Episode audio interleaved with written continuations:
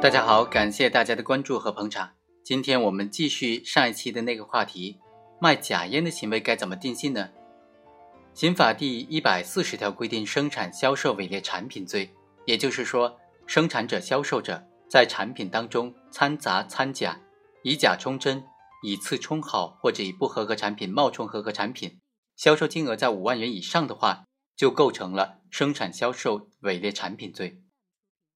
刑法第二百一十四条又规定，销售假冒注册商标的商品罪，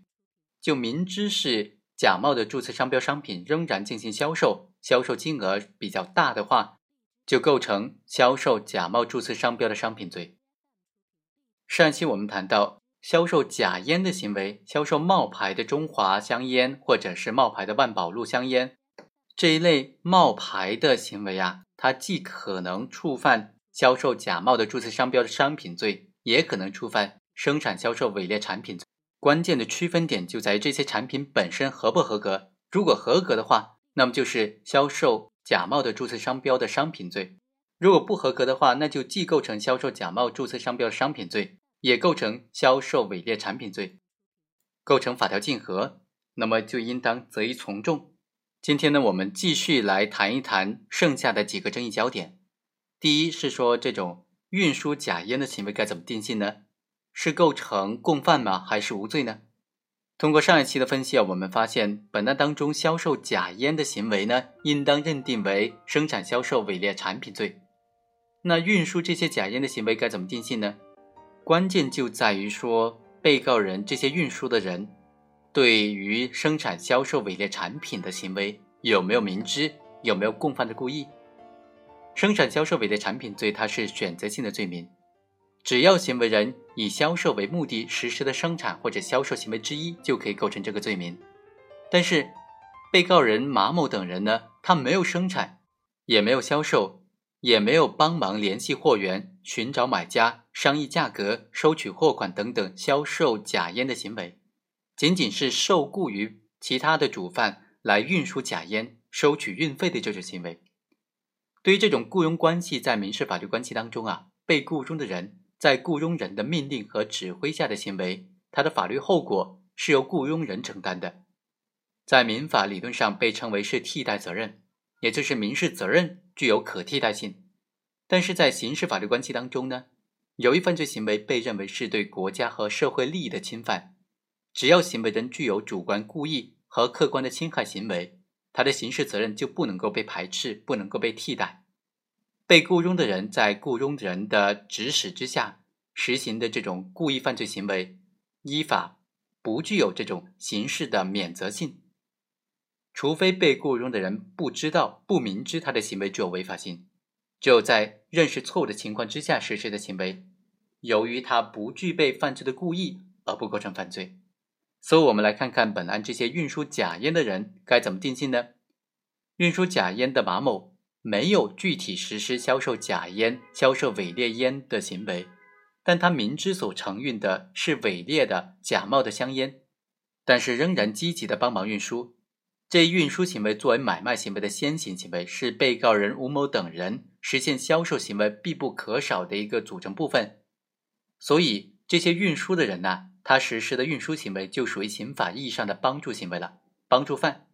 刑法上的帮助犯并不要求行为人必须具备实行犯的特定的身份，他也不要求行为人直接实施某种实行行为，只要行为人明知实行犯实行犯罪行为，仍然为他提供帮助，就构成共同犯罪了，承担相应的刑事责任。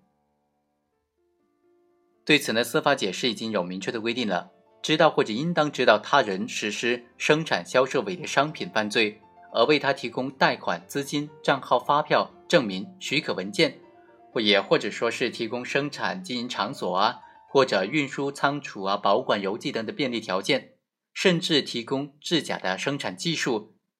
就都应当以生产、销售伪劣商品的共同犯罪来论处了。第三个争议焦点是说。生产销售伪劣产品罪当中的销售金额该怎么计算的问题。根据刑法第一百四十条的规定呢，对生产销售伪劣产品的行为必须达到一定的严重的危害程度，也就是销售金额达到五万元以上，才以犯罪来论处，并且根据销售金额的大小，确定了生产者、销售者的刑事责任的轻重。销售金额作为生产销售伪劣产品罪定罪处刑的重要的标准，根据司法解释的规定，指的是生产者、销售者。出售这些伪劣产品之后所得和应得的全部违法收入，所得的收入呢就很好理解，指的是行为人在出售之后已经从买家那里实际取得的收入；应得呢，指的是行为人由于某种原因没有实际取得这些收入，但是根据合同或者事先的约定，买方应当支付给行为人的产品的款项，属于可期待的收益。但是如果行为人，还没有完全的实施销售行为，它的销售金额的认定呢，则是司法实践当中的难题。就像本案当中，还有一些烟根本就没有卖出去，那么这部分烟的价值能不能认定为销售金额呢？司法解释考虑到伪劣产品还没有销售，社会危害性远远小于已经销售出去的那些产品，所以就明确规定说，伪劣产品还没有销售。货值金额达到刑法第一百四十条规定的销售金额三倍以上的，就以生产销售伪劣产品罪的未遂来定罪处罚。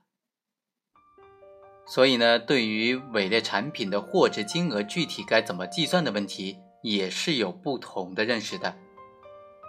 两千年的时候修订的产品质量法第七十二条明确规定说，货值金额以违法生产销售产品的标价来计算。没有标价的，就按照同类产品的市场价格来计算。根据这个规定呢，司法解释所规定的说，货值金额以违法生产销售的伪劣产品的标价来计算，没有标价就按照同类合格产品的市场中间价格来计算。或者金额是非常难确定的。按照国家计划委员会和最高院、最高检、公安部联合下发的扣押追缴。没收物品估价管理办法的规定呢，应当是委托指定的估价机构来确定，这就明确了确定伪劣产品价格的四种方法。第一，只要能够查明行为人出售伪劣产品的实际销售价格，就按照实际销售价格来计算。第二，无法查明实际销售价格的话，但有标价，就应当按照标价来计算。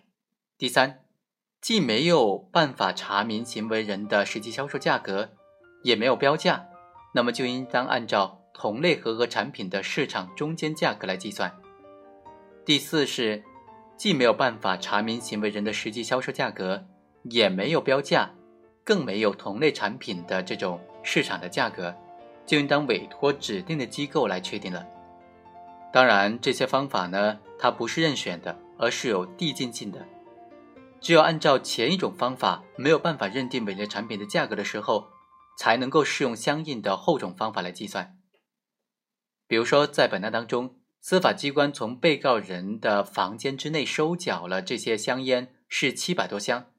虽然这些香烟呢还没有销售就被查获了，没有实际的销售价格，也没有标价，但是这些香烟是有相应的市场价格的。所以呢，就应当按照这类香烟的市场中间价格来计算。最后，法院经过审理认为，说被告人明显的违反国家质量法规，以假充真，大量的销售假冒的这些劣质的卷烟，严重的破坏市场经济秩序，行为已经构成了销售伪劣产品罪。好，以上就是本期的全部内容，我们下期再会。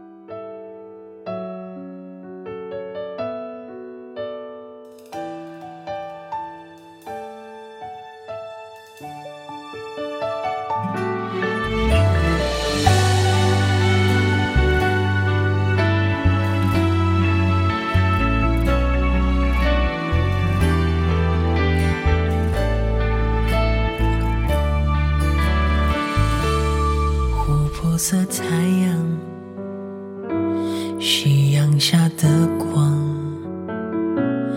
你的笑像颗糖，从不肯放在手上。